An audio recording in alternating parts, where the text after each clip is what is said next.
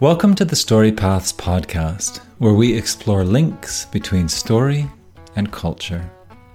I'm Theodore Lowry, your host. I'm excited to announce that, as of March 2023, I've released my first on demand creativity course. It's on Skillshare, nestled within a library of great creative courses. And if you're not already on there, I've got a link in the show notes where you can get a free month. My course is called Creative Writing Brainstorming Story Ideas. In it, I guide you through finding ideas within your memories, working with them as symbols, and learning to deftly combine and recombine them into meaningful stories. There's a trailer for the course there in the show notes, along with the free link. Hope to see you in there. And so, we begin. Hi, I'm Theodore Lowry, and I like learning about stories because we make stories, but we also live in them. And by knowing that, we can help to change the stories we live in to be more whole and healing. Like a person who comes awake inside a dream and is able to start changing the dream.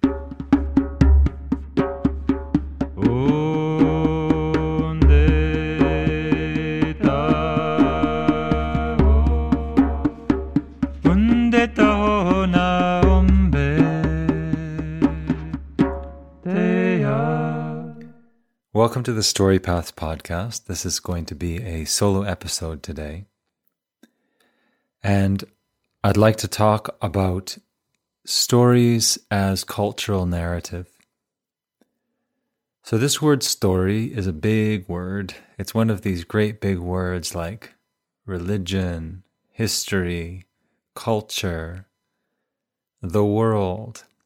There's some words in our language that hold so much meaning. And story is one of those big words. Why do we use the same word, story, when we're talking about a fairy tale, uh, a fantasy story, a Hollywood movie, and also the story of our times, or the story of our culture, his story? Why do we use the same word? So, when we're talking about written stories or stories that we make up, as we say, although everything has its origin somewhere, in Western storytelling tradition, we tend to say that there's three elements of story character, setting, and plot. Now, in a cultural story, these elements are also there. So, character, you might say, who are we as a nation, as a people? Who am I within this social context, national context? Who am I within the company I'm in, within the family that I'm in? What's my role? What's my identity? So that's a story we tell ourselves or a story we live in, and we're a character in that. And then setting What's the nature of this world that I'm in? Is it a dog eat dog world? Is it a generous world? Am I very aware of the natural world? Am I mostly in the human world, which is also the natural world in a sense? What's my sense of the world? Who am I and what's my sense of the world? Because people in different parts of the world and with different senses of self identity will have very different senses uh, of what the world is. They're kind of like living on the same planet, but we're living in a different understanding of the planet. So our setting in our personal story varies. And then plot what happens given who I consider myself to be, what my intention or intentions are, and how I consider myself to be uh, in the world or what I consider the world to be how do I interpret events? If adversity comes to me, is that this is plot? Is is that the will of God? Is it you know dog eat dog world? So then it's my adversary, and I've got to try to defeat them? Is it a lesson to be learned that the universe has put out to me? So the things that happen in my life, I'm going to thread them together into some sort of meaningful narrative. And according to my sense of self and my sense of the world, how I see that narrative is going to be different. In other words, none of us are really seeing objectively, which is uh, which is pretty interesting when you think about it. That we're all subjects. Nobody. We're all kind of well in debates and things. As generally we try to claim some objectivity or we try to claim objective truth, um, but we're all subjects when it comes down to it which, you know, I'm not going to say that there is no objective truth, but we are all subjects within reality. We are all individuals, and our sense of ourself and our sense of the world is different. Or, in other words, the stories that we're living in are different from each other. Um, but there's a lot of overlap, especially people in the same culture, people with, you know, same kind of uh, state of mind or similar state of mind. There'll be a lot of overlap in the stories. They're like shared character in a in a story together, in a mission together. You know, a military expedition. We're all soldiers. We are on our way to do this mission together. We're in this story together. Or we are trying to heal the world together. A story it's not necessarily a negative thing, a story. I don't mean to demean it at all. There's unhealthy stories of stories uh, that are healthy, and there's a whole mix uh, in between and you know i'm not to judge which one's which but we're as far as i can tell we're all living within story. Uh, and that's why we're telling stories so much as well. It's like the waters we swim in is story. Like i said it's one of these very big words. Now different stories that we live in will produce different results. So wade davis a canadian anthropologist who has um, a lot of good things to say about human culture. He gives an example that he grew up in what's now called British Columbia, Canada, which is where I am now. And the indigenous tribe that he knows here traditionally and now also, they see a, partic- they see a particular hill as a sacred hill. You often see that, like the Black Hills in what's now called the U.S. So this is there's this is a being, or these are there are beings involved in this. This is an interface with divinity, uh, and then kind of settler resource extraction culture will see that hill as a resource to be extracted. That is, you know, quite a lot of trees. We could make some money off that. And that's what we're here for, is to turn that into money. So he makes the point that, Wade Davis makes the point, that it's not so much about which story is true, but also what the result is. So the result of seeing the hill full of trees as a being or as beings is a preservation a respect, or seeing a river as a being, or seeing the whole earth as a being, is a continuity if it's a respectful relationship. Whereas seeing that hill full of trees as a resource to be extracted, well, then you got a clear cut. And seeing the whole earth as a bunch of resources to be extracted, well, then we got the situation we have now. So, again, this is story. Because one story is I am a living being, sacred, come from creator, come from the earth, and so is everybody else. And we are meant to be in a healthy relationship with each other. That's a story. Again, story can be really good. I mean, we kind of have to live in stories. It's how we how we see things, how we come to understand things. Um, whereas, you know, I am a human and it's my right to exploit indefinitely all other species. That's a story, uh, but that's a story that's going to have a very harmful result. another point actually from the same anthropologist Wade Davis. He talks about how stories collide.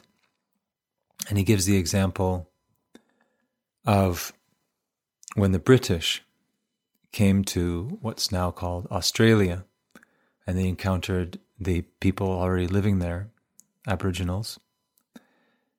What we really had at that time was a collision of worldviews. So the British were very much in a worldview of linear progress, whereas the Aboriginal people were in a worldview of cyclical time, dream time. They weren't concerned with developing their technological capacities and capacity to explore and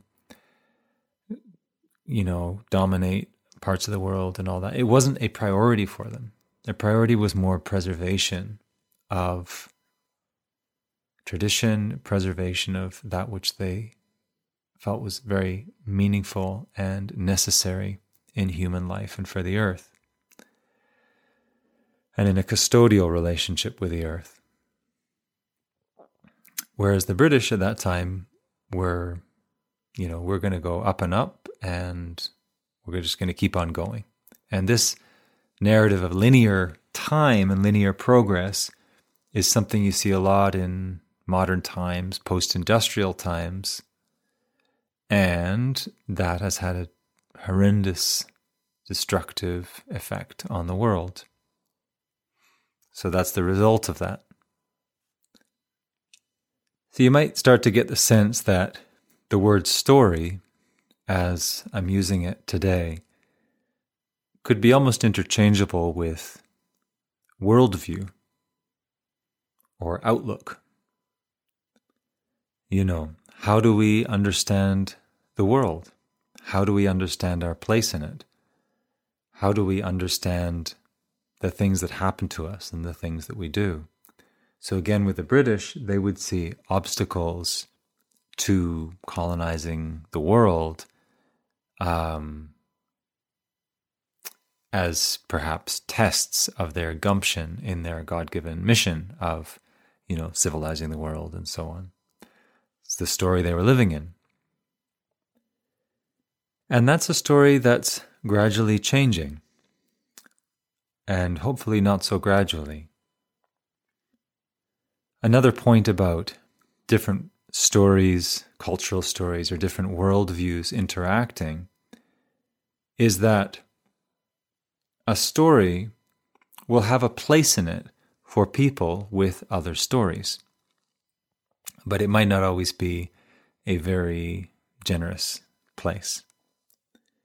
So, again, for, for example, uh, with the colonial powers like the British, others from other cultures who had different ways of worship, different ways of living, eating, and so on, they had a place in that colonial story, but that place was as a heathen.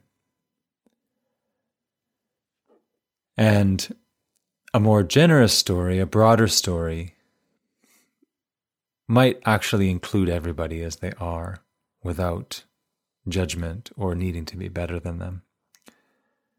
But we've seen a lot of stories that include other people, but in a very uh, low position within the story. So, most religions, for example, have a word for people who are not in that religion. So, like a heathen, it's somebody who is an outsider. And so they exist within the story of the religion, but they're, you know, bound for hell. That's where they're off to. So don't be like them.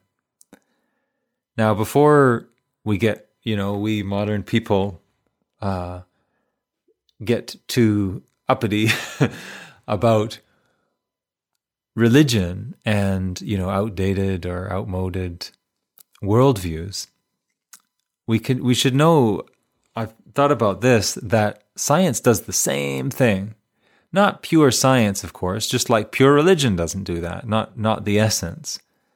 But there is a story around science that tries to explain everything. So, for example, I listened to an audiobook some time ago, and there was a, a scientist, he's talking about history and about people and about the purpose of religion in terms of evolution. So he explained that religion, in terms of evolution and survival of the fittest, is there for group cohesion, to hold people together so that they can better survive and they can, you know, spread their progeny and so on. And I had to laugh because this was really an example of somebody steeped in the scientific worldview trying to understand religion within the confines of the scientific worldview. So if if my story is that we have evolved from simple organisms, there's no divine hand in it whatsoever. It's all chance. And whoever had their act together the most in terms of eating, sleeping, mating, defending, uh, prospered and carried on their progeny and so on. So, if that's my story, where the heck does religion fit into that? Where we're talking about the will of the divine, about uh, a force, a conscious force behind all things, love of God. Like it all just doesn't fit into that evolutionary paradigm at all. So, you know, I want to seem like a my my paradigm includes everyone, so I'm going to put those religious people in, but I'm going to say that the reason they're religious is group cohesion. So, all the mystical visions, all the poetry, all the saints, all the different paths, the different understandings of God, the hermits who left society to worship in caves in the desert, all of that, I'm going to group that into social cohesion. And this is a really recent book. So the scientific story or paradigm worldview is very prevalent and respected now, which is why a person can get away with saying something like that, which, you know, for a person with a little affinity for religion and spiritual life, it feels like, you know, trying to put an elephant through a tiny little doorway. It's, you know, religion as a whole with all its mysticism and beauty to kind of shove it through this door of like natural selection. Now, which isn't to say none of that's true with science. Uh, it's not to say that it has to be like a narrow religious view versus a narrow scientific view. In fact, I'd say that we're living in a time where we're asked to inhabit different stories, not just one. So, another way we might look at story is as a pair of glasses, as a perspective, a way of seeing. So, I might take up that pair of glasses that gives me that scientific worldview. It's going to tell me about different geological ages. It's going to help tell me about the composition of the atmosphere going back millions of years. It's going to tell me about movements of currents in the ocean, all kinds of amazing things. But it may not really tell me much about agape, about love of God.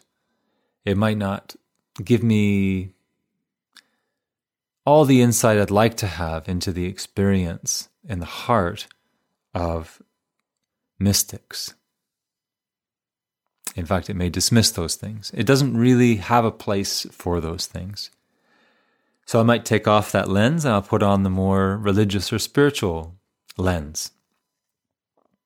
And that may open up understandings, perspectives of different dimensions of reality about how we exist simultaneously on different levels of consciousness, and we can invest ourselves in the higher ones more and invite consciousness into these realms.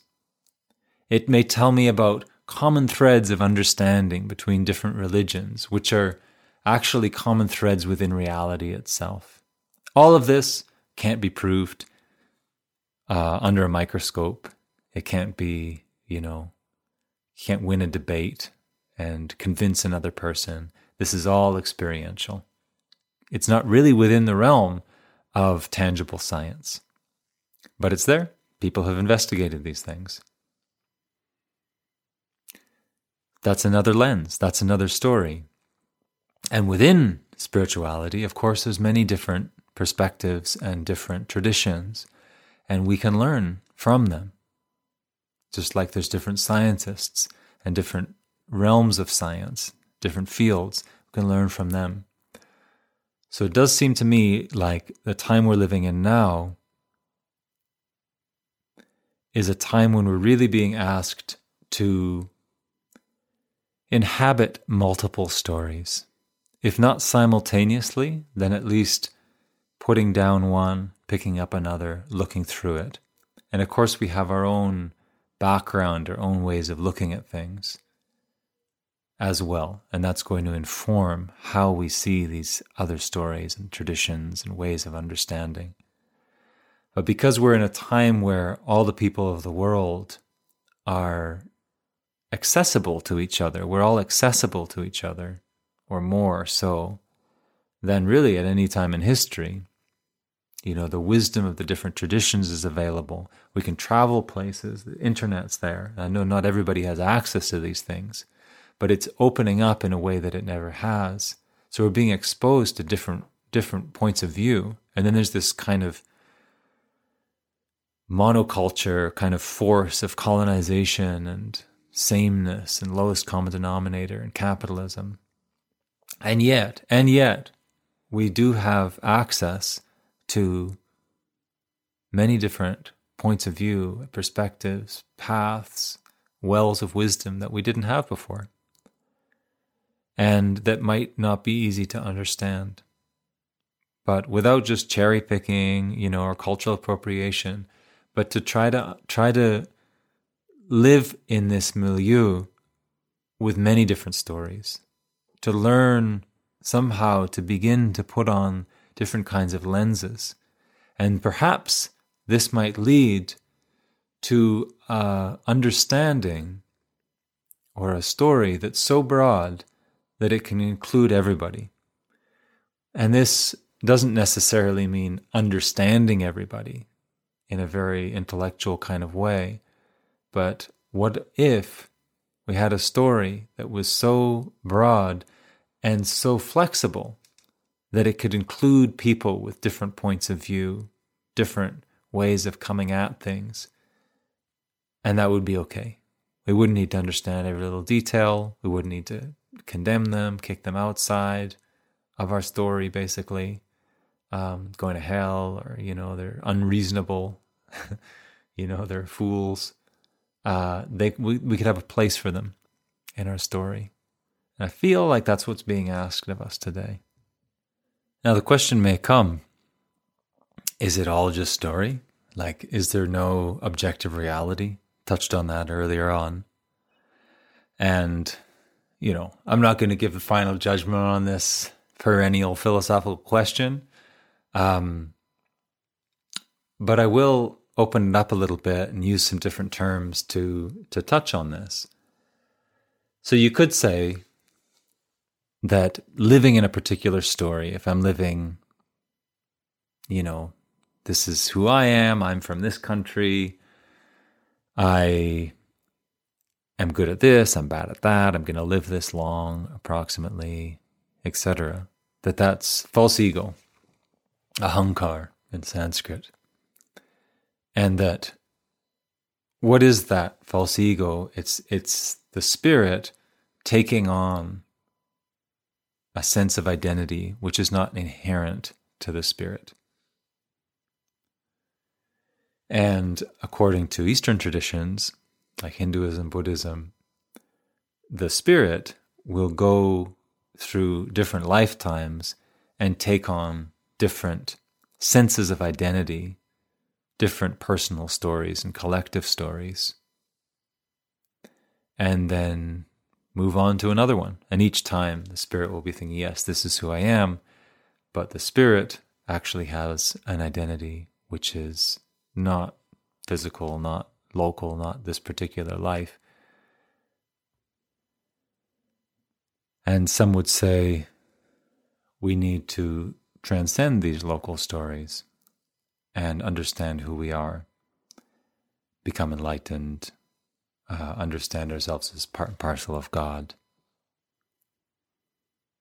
And that this is coming into the objective reality, where we may still be individuals, but we're not caught up in provincial stories, uh, local senses of identity. And so then another question comes well, these local senses of identity, are they all bad? I mean, if it's not really who we are, the place we're born, and, you know, the life we live, are they all just kind of equal? And my understanding is that if the story we live, if our sense of identity leads us towards uncovering our identity more and more and seeing others more and more deeply and seeing the world more and more deeply, then that is a good story.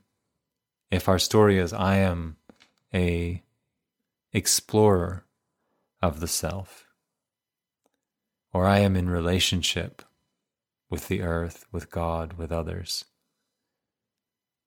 and who I am is to go more deeply into those relationships in love and respect and humility,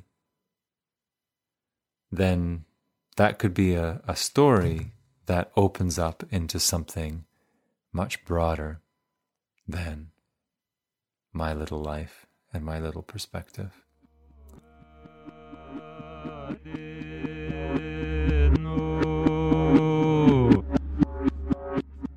Thanks for listening to the Story Paths podcast. If you liked it, feel free to leave a review and share it with your friends. Thanks for listening to Story Paths, where we finger threads weaving story with culture. Before we go, I'd like to remind you of my new course, Creative Writing Brainstorming Story Ideas, that is now available on Skillshare. If you're looking for a playful, creative space, this may just be for you. You can find the trailer and a link for a free month of Skillshare in the show notes. And as we part, I send my best wishes for you and yours. In the words of the Irish poet John O'Donohue, may you realize that the shape of your soul is unique, that you have a special destiny here, and behind the facade of your life, there is something beautiful and eternal happening. And so we close.